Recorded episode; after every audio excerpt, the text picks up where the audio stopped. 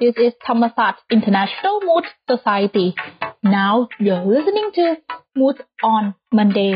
คุณกำลังรับฟัง Mood on Monday วันจันทร์ที่น่าสงสัยมาไขปัญหาไปกับเรา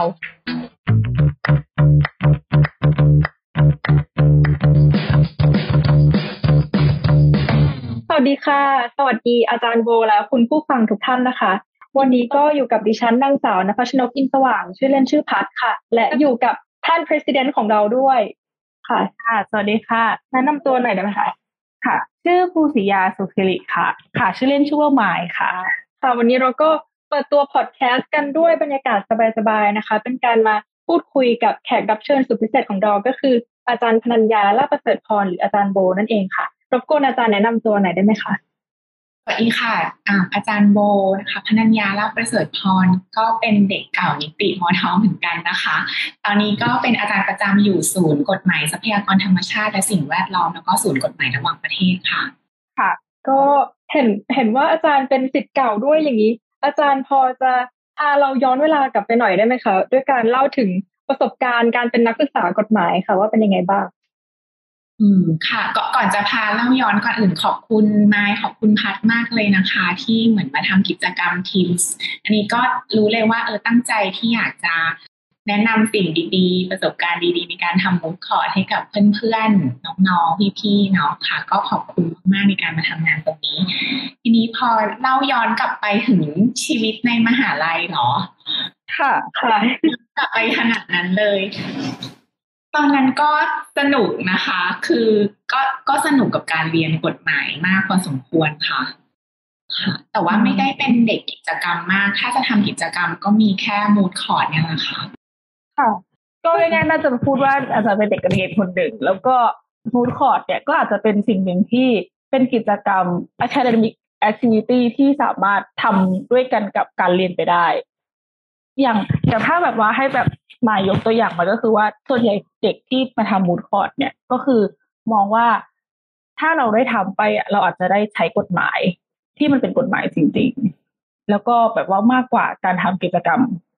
ที่แบบว่าอื่นๆ ใช่ไหมคะอืม เหมือนไม่ก็มันจะถามว่าเอ๊ะทำไมอาจารย์โบเลือกทำมูดคอร์ดไม่ทำอย่างอื่น ใช่ค่ะ อยากจะเล่นมุกเลยอะว่าอ๋ออยากเป็น lead เหมือนกันแต่ว่าไม่เคยได้สมัคร คือคือตอนนั้นอาจารย์ไม่ได้อยู่หอพักที่รังสิตนะคะ แต่ว่าพอตอนอยู่ปีสามย้ายมาเรียนที่ท่าพระจันทร์เป็นรุ่นสุดท้ายเนาะเหมือนท่านอาจารย์พิรุณาก็เอาใบสมัคร Asia Cup ยื่นให้แล้วบอกว่าเนี่ย deadline พรุ่งนี้นะ อยากสมัครไหม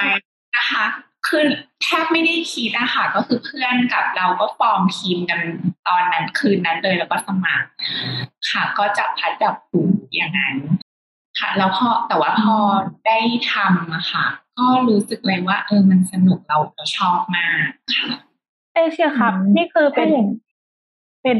กฎหมายเกี่ยวกับเป็นกฎหมายระหว่างประเทศ แล้วก็เป็นเป็นสเปเชียลไลซ์ทางด้านไหนปะคะแบบว่ากฎหมายตอนที่อาจารย์ทำอะค่ะ ค่ะ เหมือน Asia Cup เป็นเหมือนการแข่งขัน moot court ที่จัดโดยประเทศญี่ปุ่นน่ะนะคะ ก็ตอนที่พวกเราทำอะ เป็นหัวข้อเกี่ยวกับ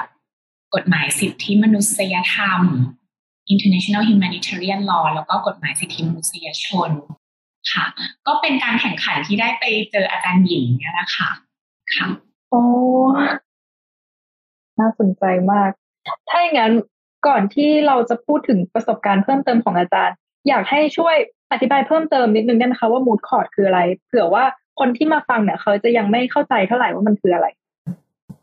ค่ะเหมือนในความเข้าใจของอาจารย์นะคะมูดคอร์ดก็คือเป็นการแข่งขัน เขาจะเรียกเหมือนเราแปลกันเป็นทางการเนาะว่าเป็นการแข่งขันสารจำลองก็คือ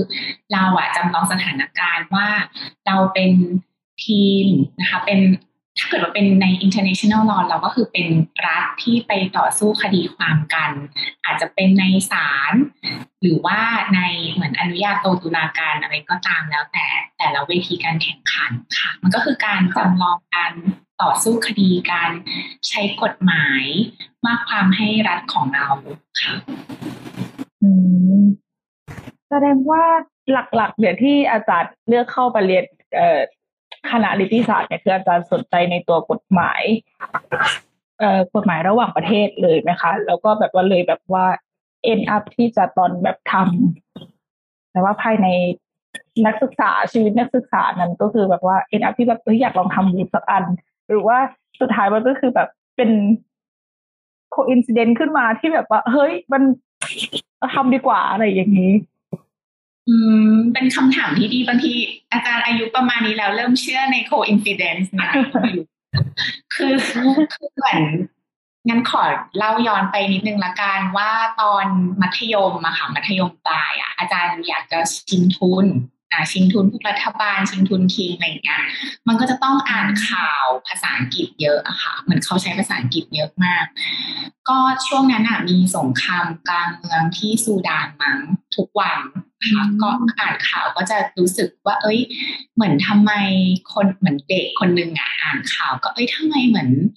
คนมนุษย์เราจะต้องมาฆ่าฟันกันขนาดนี้อะค่ะ มันมันเป็นอะไรที่สะเทือนใจ แล้วก็มีความฝันว่า เอ๊ะเราจะทำยังไงนะที่จะเหมือนช่วยสร้างสันติภาพให้โลกนี้นะคะอ่าทีนี้รุ่นพี่ที่สนิทกันที่สาธิตปทุมวัน ขอพูดชื่อเลยแล้วกันก็คือพี่อาร์มตั้งนิรันดรนนะคะ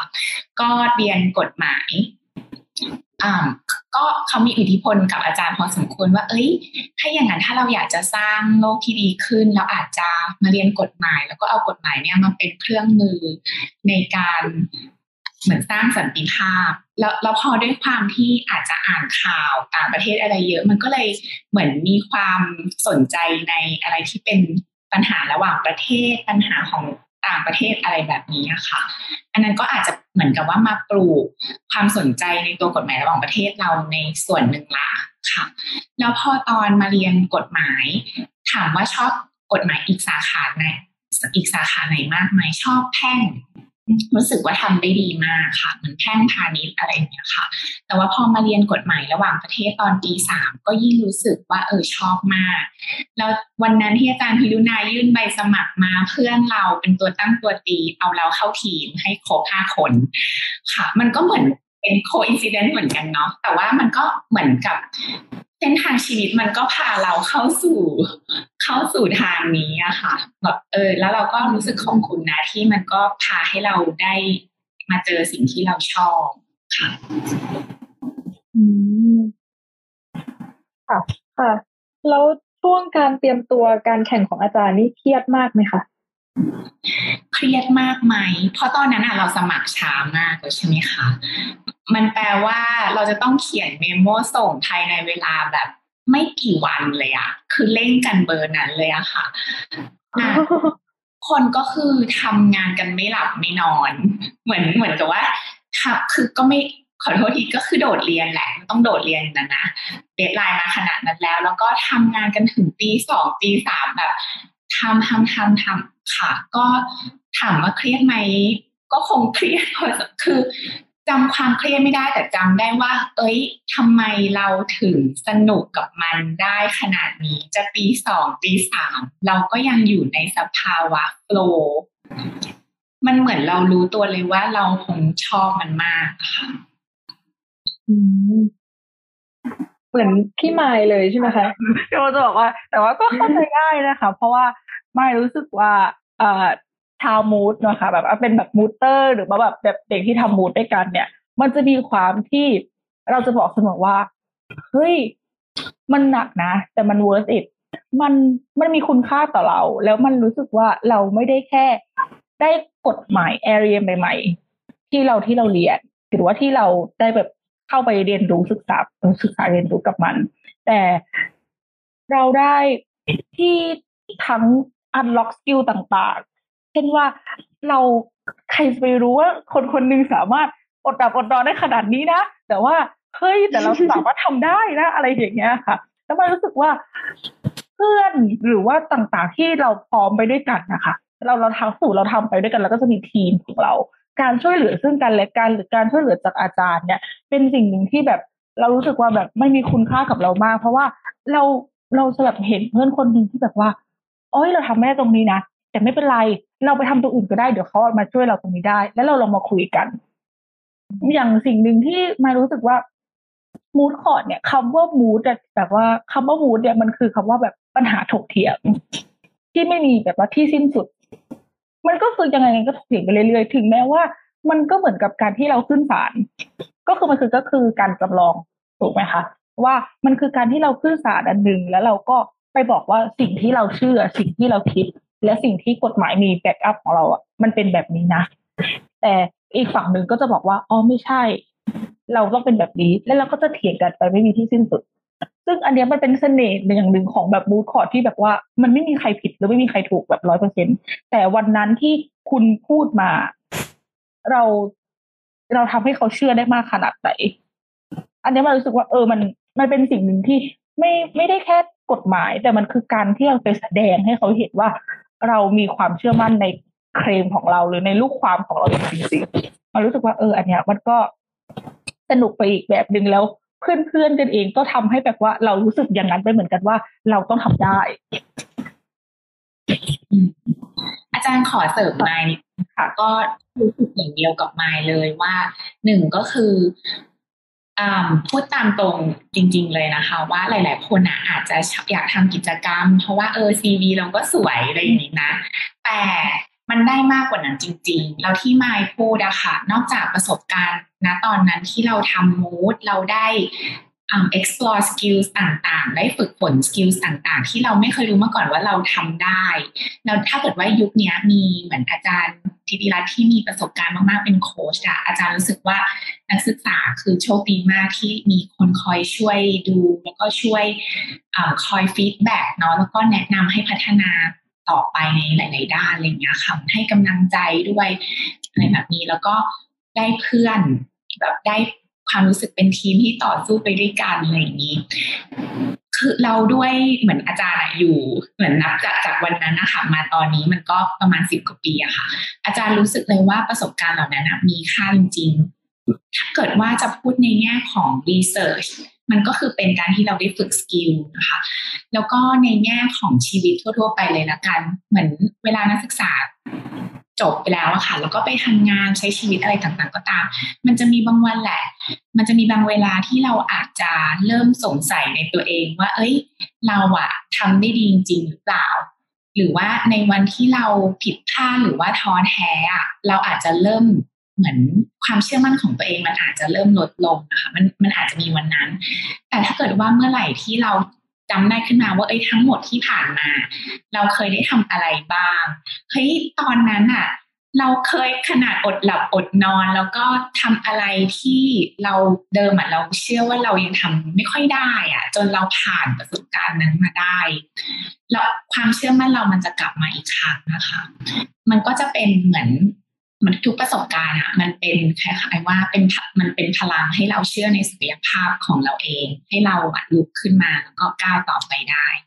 ค่ะ แล้วก็ในประเด็นที่มายพูดเนาะว่ามูดเสน่ห์ของมูดอะมันก็คือการที่มันมีพื้นที่มากมายให้เราใช้ความคิดสร้างสรรค์ในการที่จะอาร์กิวให้ชนะ เพราะว่ามันไม่มีคำตอบที่ถูกต้องอย่างเดียว เอออาจารย์เนี่ยอาจารย์ก็รู้สึกหลงรักในมูด นี้เหมือนกัน เพราะว่าเอ้ยมันแปลว่าเรามีพื้นที่ให้เราโลดแล่นให้เราเล่นค่ะ ก็สนุกดีเนาะบางทีเราก็ต้องเถียงกับตัวเองใช่ไหมเพราะว่าเราสมมติตัวเองเป็นโจทย์อะอีกครั้งเราก็ต้องเป็นจำเลยเราก็ต้องมาเถียงสู้กับกับตัวเองในทีมในหัวอะไรเงี้ยค่ะ ก็เป็นเป็นอะไรที่สนุกมากค่ะแล้วอาจารย์คิดว่าทักษะที่ได้จากการทำมูดเนี่ย มันมีประโยชน์ต่อการศึกษาต่อต่างประเทศมากไหมคะ มากเลยค่ะ คือตอนที่เราทำอยู่อะเราอาจารย์นั้นก็ไม่รู้ตัวเนาะก็ก็สนุกอะไรอย่างนี้สนุกไปก็อยากไปต่างประเทศอะไรอย่างนี้นะคะตอนที่ไปเรียนต่ออะค่ะ ก็ ตอนนั้นที่เยอรมันตอนปอโท เขาจะมีวิชาเซมินาก็คือให้เขียนบทความเป็นอะคาเดมิกacademic article อะไรเงี้ยเราก็รู้สึกว่า เอ้ย ตอนเราอยู่ธรรมศาสตร์เราไม่เคยเขียนมาก่อน เราจะทำได้ยังไงเครียดมากเครียดจนขนาดว่าตื่นมากินซี่ตีสองทุกคืนนอนไม่หลับคือเป็นคนเครียดได้อย่างมั้งเลยเลยมาสามารถมาดูแล ความเครียดของนักศึกษาได้ ก็ผัดวันประกันพรุ่งอะไม่ทำทุกคนน่าจะเข้าใจอาการนี้เนาะแบบมันยากทำไม่นะคะ จนกระทั่งประมาณสิบวันก่อน deadline มันถึงจะต้องทำละอะตอนแรกอยากจะไปไปถอนละอะแต่ว่าเฮ้ยยังไงเราต้องดับเครื่องชนเราต้องทำให้ได้ ก็ทำทำทำทำทำไปค่ะส่งไปปึ๊บคืออาจารย์แบบ ตกใจมากอาจารย์บอกว่าทำไมเธอเขียนได้ดีขนาดนี้ เธอเคยจบปโทมาก่อนหรือเปล่า ค่ะโอ้แล้วก็อาจารย์บอกว่าแบบ เออเหมือนมหาลัยที่เธอเรียนอยู่ตอนปอตรีคงจะต้องเป็นมหาลัยที่ดีมาก ๆ เลยจริง ๆ เราก็ปลื้มปลื้มมาก แต่ว่าพอเรามาทบทวนนะคะคือธรรมศาสตร์ก็ดีอยู่แล้วเนาะเรามาทบทวนว่าแต่ ตรงเนี้ยค่ะที่เราได้ research ที่เราได้เหมือนรู้จักที่จะ argue ในหัวของเราเนาะว่าอ่าตอนนี้เราเห็นแบบนี้เอ้ยแต่ว่ามันมองอีกด้านหนึ่งได้นะมันจะทำให้เหมือนการให้เหตุและผลความคิดของเรา มันค่อนข้างจะรอบด้านมากขึ้น ค่ะแล้วก็จะเห็นเราเห็นความคิดของทั้งสองฝั่ง แล้วก็คิดรอบมาแล้ว แล้วก็อาจเป็นข้อสรุปของเราว่ายังไงอะไรอย่างเงี้ยค่ะ ก็ นั่นก็น่าจะเป็นหลักฐานหนึ่งที่สำคัญเนาะว่า skill ของเราอ่ามันติดตัวเราไป แล้วก็มีประโยชน์กับการเรียนต่อมากค่ะหากว่าการ research อะไรอย่างเงี้ยค่ะ อาจารย์คิดว่าการ public speaking อาจารย์แบบว่าได้มีพัฒนา skill ทางด้านนี้ไหม เพราะว่าโดยปกติแล้วอะค่ะ moot court นะก็คือจะเป็นการที่เราก็จะต้องมีแถลง แถลงวาจาเนาะต่อศาลหรือว่าแบบคำว่า pleading ที่แบบว่าปกติแบบว่าเด็กมูดก็จะแบบรู้จักกัน มันก็จะมีการเตรียมตัว แล้วก็มันก็จะมีการเอาง่ายๆเหมือนกันว่าความที่เราจะต้องเป็นคน represent ประเทศมากกว่าแบบ represent ทั้งแค่ลูกความคนใดคนหนึ่ง ถ้าในแบบว่าเป็นของกฎหมายระหว่างประเทศที่แบบเวลาเราทำกัน ไม่รู้สึกว่าความความ represent ความเป็นตัวของประเทศเนี่ย มันยิ่งใหญ่มากๆ มันคือความน่าเชื่อถือของว่าประเทศเนี่ย เราอะมา energy ที่ทุกคนที่จะแบบว่า เนี่ยเวลาขึ้นไปพูดอะประเทศของเราน่าสงสารที่สุด ประเทศของเราเนี่ยไม่อยากขึ้นเลยนะ จริง ๆ มันคือมันคือความแล้วแบบเราพอเราพูดออกไปอะเราจะทำยังไงให้เขาแบบว่า เชื่อได้ไหมหรือว่าเราจะมีจังหวะอะไรยังไงไหมคะแต่ว่าะเพราะว่าเรารู้สึกว่าการเป็น อ่าหนึ่งการเป็นนักเอ่อผู้พูดที่ดีเนี่ย อย่างแรกแหละคือ คุณต้องเป็นผู้ฟังที่ดีก่อน คุณต้องฟังเยอะมากๆ แล้วคุณจะรู้ว่าอ๋อเขาเป็นแบบนี้สองการเป็นผู้พูดที่ดีเนี่ย มันส่งผลอะไรแบบว่าหลาย ๆ อย่างให้กับอาจารย์ไหมคะเพราะว่าอย่างหนึ่งคืออาจารย์ก็เป็นอาจารย์ด้วยที่ต้องสอนนักศึกษาความโปรเจกต์เสียงออกมาที่แบบว่า หรือการดึงดึงความสนใจของ นักศึกษาเนี่ยมันถือว่าสำคัญมากๆเลยนะแบบว่าเพราะไปรู้สึกว่าเรียนออนไลน์เนี่ย คือเราต้องแบบว่าอาจารย์แบบรับหน้าที่หนักมากเลยนะที่แบบว่าจะสามารถดึงความสนใจเด็กคนหนึ่งที่นั่งเล่นไปวันๆแล้วก็จะต้องแบบเออต้องมาสนใจกับอาจารย์นะมันรู้สึกว่าเอออันเนี้ยน่าจะแบบเป็น skill หนึ่งที่แบบว่าอาจารย์ น่าจะได้มาจากว่า moot court ด้วยไหมคะอืม ขอบคุณมากเลยนะ อาจจะตอบคำถามนี้ได้ไม่ตรง เพราะว่าเส้นทางของอาจารย์มันแปลกนิดนึง เดี๋ยวขอเล่าก่อนว่าในทีมตอนนั้นนะคะ ก็มีอาจารย์พร้อม มีพี่แม็กไม่รู้ใครรู้จักไหม ก็มาเป็นกรรมการให้พวกเราบ่อยนะคะ มีอาจารย์ มีพี่แอม แล้วก็อาจารย์ส้มที่ตอนนี้เป็นอาจารย์อยู่ที่จุฬาอตอนนั้นอะพวกเราก็ซ้อมกันซ้อมพูดกันเอง แต่ว่าอาจารย์อะไม่ได้เป็นคนพูดเก่ง ก็คืออาจารย์พร้อมกับพี่แม็กเนี่ยค่ะ ก็คือพูดเก่งมากได้รางวัลตั้งแต่ครั้งแรกเลยอะไรอย่างนี้นะคะ แต่ว่าอาจารย์อะพูดได้ไม่เก่ง อาจารย์ขอเล่าตามตรงเลยละกันนะคะ คือตอนนั้นน่ะตอนที่แข่งอะเหมือนโทษตัวเองด้วยว่า ถ้าเราทำได้ดีกว่านี้ทีมเราน่าจะได้รางวัลก็คือโทษตัวเอง ทีมเราน่าจะได้รางวัลดีกว่านี้มาก ๆ ค่ะ น่าจะเป็นเพราะเราที่เราพูดไม่ดี แต่ว่า หลังจากประสบการณ์ครั้งนั้นที่เราพลาดเรารู้สึกว่าเราพลาดไปแล้วอะค่ะ มันทำให้พอตอนที่ไปเรียนเยอรมันเองเหมือนกัน แล้วก็กำลังจะ present ไอ้ seminar เนี้ยนะคะงานงานเขียนชิ้นเนี้ยเราทุ่มเทมากที่จะไปฝึกพูดค่ะ ก็ หาเคล็ดลับในการฝึกพูด Public Speaking การ Presentation เตรียมบทจับเวลาประมาณนั้นนะคะ แล้วก็ทำให้นำเสนอได้ทำเสนอได้ดีมากค่ะ เออก็ถือก็ก็รู้สึกว่า เออ แม้เราจะพลาดไปแล้ว นะคะมันก็มีโอกาสให้เราแก้ตัวเหมือนชีวิต มันไม่ได้ไว้เราพลาดแล้ว เรากลายเป็นคนที่พูดไม่เก่งต่อจากนี้เราจะไม่พูดอะไรอีกเลยอะไรเงี้ยไม่อยากจะให้ใครคิดอย่างนั้นนะไม่อยากจะให้ใครมาติดเลเวลตัวเองอย่างนั้น ถ้าพลาดปึ๊บอะเรามีศักยภาพน้องที่จะเรียนรู้แล้วก็ลองทดลองใหม่แล้วอาจารย์คิดว่าเหมือน มนุษย์ก็ทำอย่างนั้นได้เสมอค่ะ ทีนี้พอมาสอนอาจารย์ไม่แน่ใจว่า อาจารย์สามารถจะดึงความสนใจขนาดนั้นได้ไหมนะคะ ก็ค่ะก็ก็ถ่อมตัวแล้วกันแต่ก็พยายามทำให้ดีที่สุดค่ะค่ะโอ้โห ดีมากเลยฟังแล้วเราก็ได้ข้อคิดกันไปด้วย ค่ะพูดถึงการเรียนต่อแล้วเนี่ย อยากจะถามอาจารย์ว่า พอจะเล่าให้ฟังได้ไหมคะว่าจุดเริ่มต้นเนี่ยมีที่มาที่ไปยังไงทำยังไงถึงได้ทุนการศึกษาไปเรียนต่อค่ะ อืมค่ะ ก็ก็เป็นหนทางที่น่าสนใจอีกเหมือนกันนะคะ เพราะว่าอาจารย์อยากไปเรียนที่เยอรมันใช่ไหมคะ ก็มีทุนตอนนั้นมีทุน DRD แล้วตอนที่ไปไปสอบถามเกี่ยวกับการสมัครทุนนะคะ เขาก็บอกว่า เออ คุณจะต้องได้ certificate ภาษาเยอรมันอะ B1 นะ นะคะตอนนั้นอะพอคำนวณ พอคำนวณเวลาแล้ว คืออาจารย์ไม่มีพื้นฐานสายเยอรมันเลยก่อนหน้านั้นคำนวณเวลาแล้วคือถ้าลงคอร์สตามที่เหมือนเกอร์เต้มีอะมันจะไม่ทัน เราก็รู้สึกว่าแต่ฉันจะเอาอะนะคะมันมีคือตอนนั้นวิญญาณของแบบขวาวิญญาณของการแข่งขัน achiever นี่คือเด่นมากค่ะ ก็คือยังไงก็ได้ฉันจะเอา B หนึ่งเนี่ยมาสมัคร ค่ะก็ไปเรียนก็คือทั้งวันเหมือนเรียนเรียนก็จนได้ใบ certificate นี้มาจริงๆ แต่ว่าไม่ได้ทุนนะคะสมัครครั้งแรกก็คือไม่ได้ทุนค่ะ ก็โอเคมันเป็นอะไรที่บ้านก็บอกว่าเออเดี๋ยวเดี๋ยวส่งก็ได้ก็ไปแล้วก็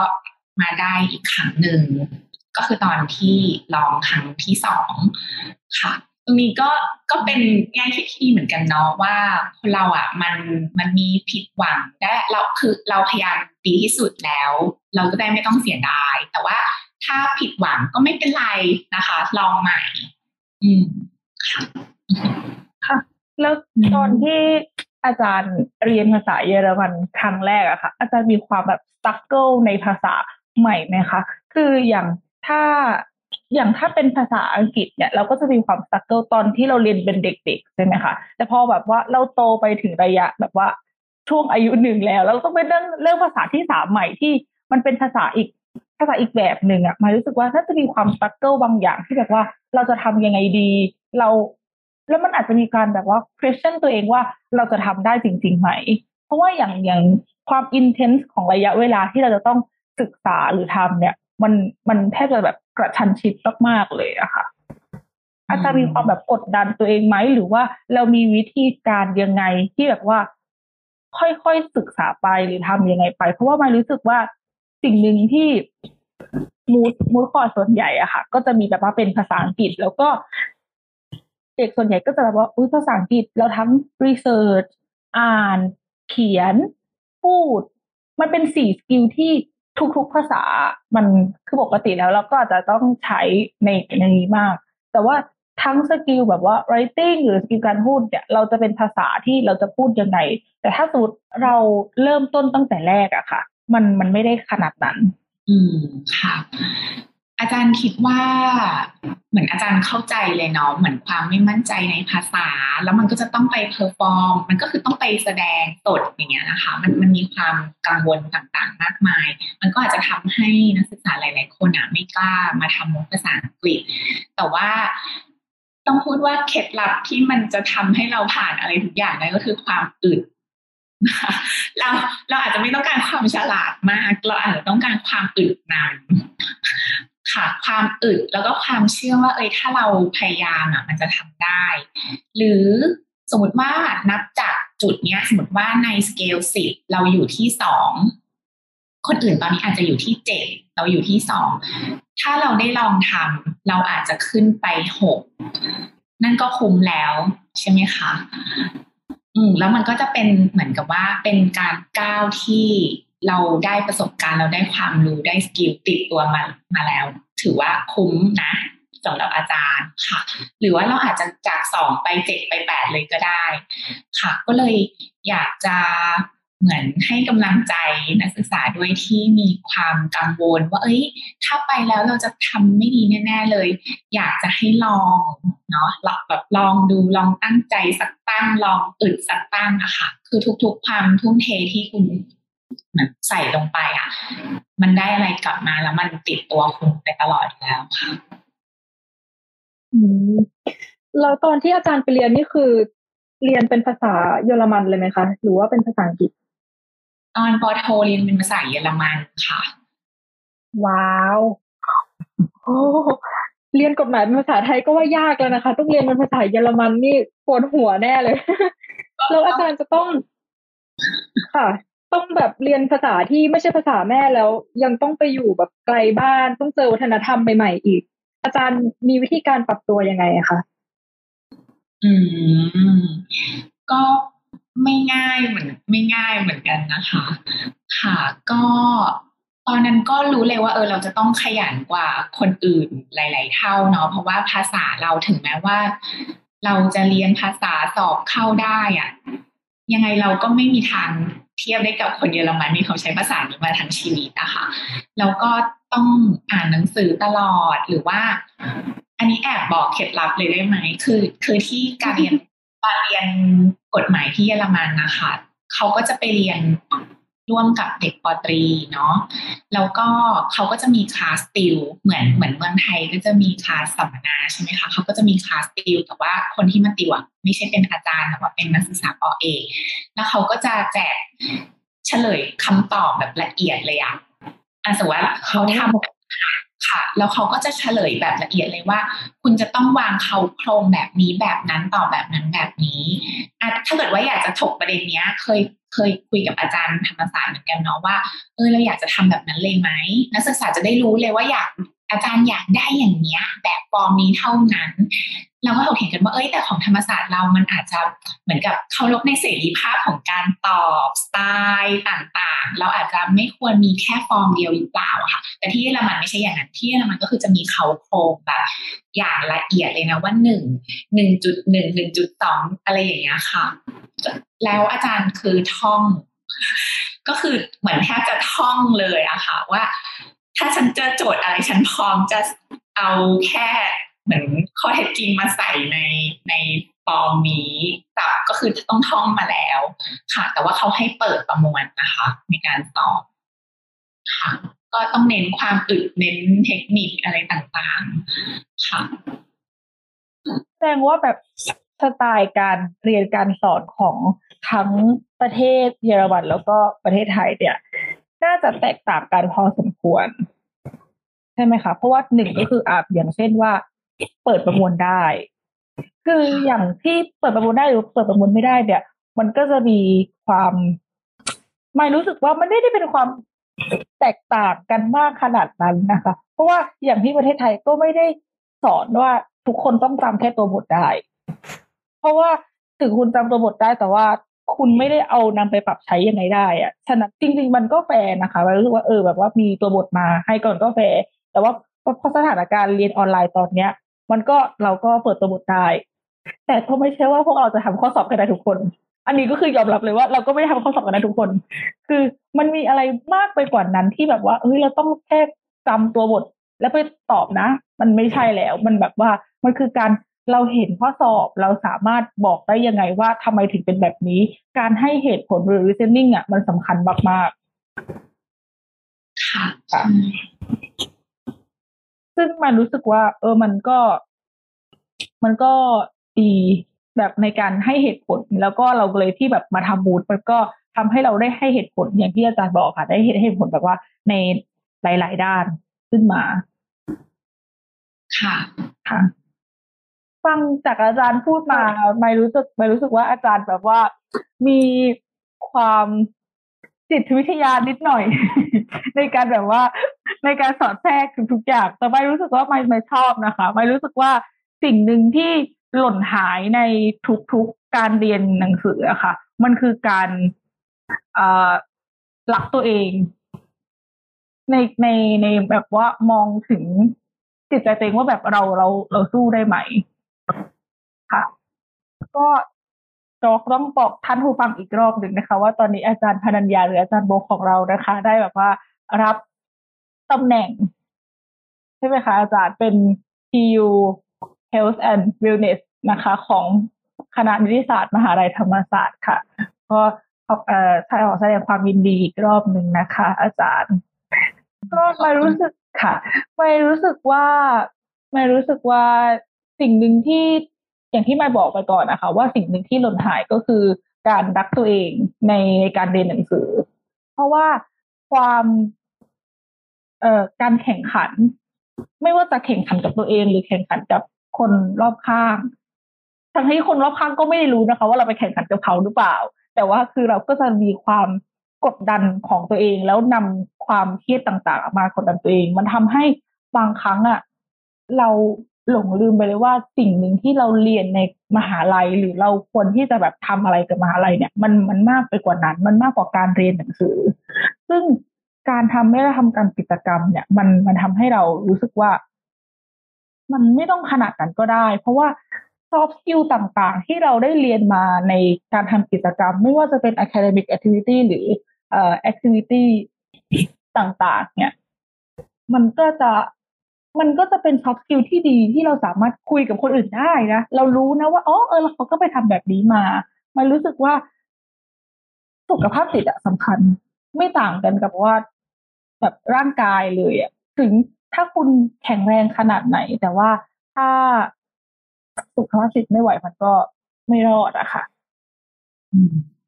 ค่ะ อันนี้เห็นด้วยที่สุดเลยนะคะ ต้องขอแชร์ประสบการณ์นิดนึงแล้วกันนะคะ ก็เหมือนตอนที่อาจารย์เรียนเนาะก็ก็เหมือนที่ตอนแรกมากับพัดพูดว่าเอออาจารย์คงเป็นเด็กเรียนคนหนึ่งก็ต้องตอบว่าใช่นะคะ คือตอนนั้นก็ทั้งแข่งขันแล้วก็อยากจะพิสูจน์ตัวเองถ้าจะพูดง่ายๆจริง ๆ ตอนแรกอะไม่ได้อยากแข่งขันเนาะเพราะว่าเวลาเขาประกาศเกรดมา เราไม่รู้หรอกว่าใครอะไรได้เท่าไหร่ถ้าเราไม่ไปเทียบ ใช่ไหมคือจริงๆอะเราจะไม่รู้แต่ไม่รู้ทำไมมีเพื่อนอุตส่าห์โทรมาบอกเรานะคะ ว่าเราอยู่อันดับที่เท่าไหร่ของคณะ นับตั้งแต่นั้นมาแข่งเลยค่ะ คือวิญญาณการแข่งขันมาเลยค่ะ ก็ก็กดดันเหมือนกันค่ะ แล้วก็รู้สึกว่าเรารู้ตัวแหละว่าเราเรียนด้วยความค่อนข้างที่จะกดดันแล้วก็ทั้งกลัวจะทำได้ไม่ดีอะไรอย่างเงี้ยค่ะ มาเรื่อยๆเรื่อยๆเรื่อย จนกระทั่งจริง ๆ เมื่อเร็วๆมานี้นี่เองนะเออ ก็มาเป็นอาจารย์เรานี่เองนะคะ มันก็มีโมเมนต์ที่ได้ทบทวนตัวเองขึ้นมาว่า เอ้ย ทั้งหมดเนี้ยที่เราเหมือนมีเสียงเสียงหนึ่งที่เร่งตัวเองว่าเฮ้ยโบอย่าหยุดพักโบจะต้องพิสูจน์ตัวเองโบยังทำได้ไม่ดีโบต้องทำดีกว่านี้ เราทำเพื่ออะไร เราต้องการอะไรจากมันเรากลัวอะไรหรือเปล่า ค่ะ มันก็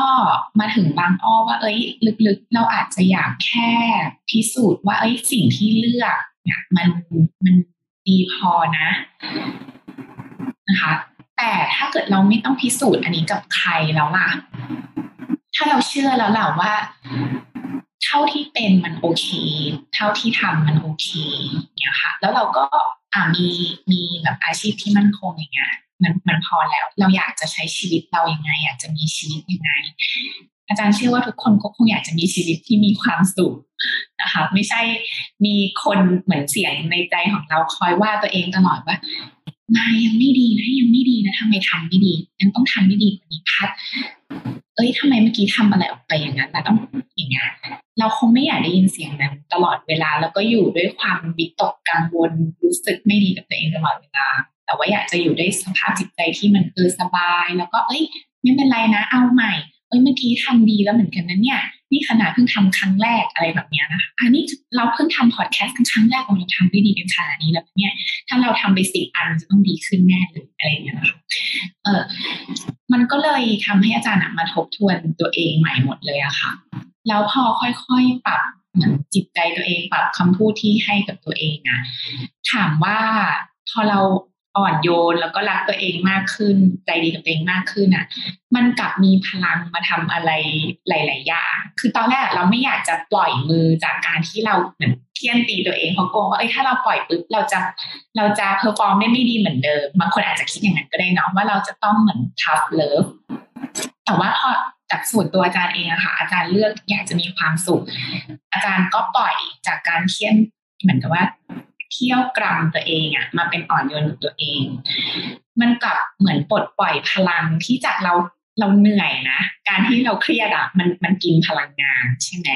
มันอาจจะกระทบกับการนอนของเรา มันอาจจะกระทบกับความสัมพันธ์ของเราแล้วทำให้เราปวดหัวเพิ่มขึ้นนะคะ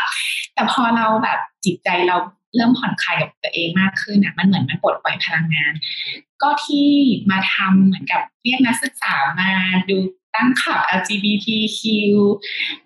เหมือนเริ่มมาทำศูนย์ wellness ตอนนี้อยากจะทำเกี่ยวกับ sexual harassment อะไรเงี้ยค่ะ นั่นก็คือหลังจากที่อาจารย์ได้เหมือนอ่อนโยนกับตัวเองมากขึ้นนะเออ แต่มันกลับทำให้เรามีพลังแล้วก็เหมือนมีความสุขที่จะแบ่งปันคนอื่นมากขึ้นค่ะค่ะแล้วถ้าอย่างพัดเนี่ย ตอนอยู่ที่ไทยอะ เวลาเรียนเราเครียดเราก็จะมีเพื่อนให้คุยด้วย ได้รู้สึกผ่อนคลายอย่างเงี้ยค่ะ แล้วถ้าตอนที่อาจารย์อยู่เยอรมันเนี่ยเอ่อบรรยากาศการเรียนแล้วก็เพื่อนๆเนี่ยมีส่วนช่วยไหมคะ ที่จะลดความเครียดได้ อืมค่ะ เหมือนตอนนั้นอาจารย์ก็โชคดีเนาะมีเพื่อนคนเยอรมันที่คอยให้ความช่วยเหลือ เพราะว่าเวลาจดเลคเชอร์อะเราก็ไม่มั่นใจอยู่แล้วแหละว่าเราฟังอาจารย์ถูกหมดบางทีเราก็กลัวว่าไอ้อาจารย์พูดคำว่าสมมติ not อย่างเงี้ยเราตกไปหรือเปล่านะคะเพราะว่า not กับไม่ not นี่มันเปลี่ยนไปเลยเนาะเออก็ก็จะต้องเอาเลคเชอร์ของเขามาดูอะค่ะเขาก็เหมือนยินดีที่จะช่วยเหลือเรา แล้วก็ตอนที่เรียนอยู่ที่เยอรมัน หรือทุกทุกทุกที่อย่างมันก็จะมีเหมือนกลุ่มเพื่อนคนไทยให้มาเหมือนทำกิจกรรมผ่อนคลายอะไรอย่างเงี้ยค่ะ ก็เป็นส่วนช่วยได้มาก ค่ะ จบไปแล้วนะคะสำหรับ Mood on Monday EP 1 แต่ว่าความสนุกและสาระกับอาจารย์โรยังไม่จบเพียงเท่านี้ ติดตามต่อได้ใน Mood on Monday EP หน้า หรือถ้าหากใครต้องการที่จะพูดคุยกับเรา สามารถ inbox ทาง Facebook Page ธรรมศาสตร์ International Mood Society หรือผ่าน IG teams underscore tu ได้เลยนะคะ สำหรับวันนี้ขอลาไปก่อน สวัสดีค่ะ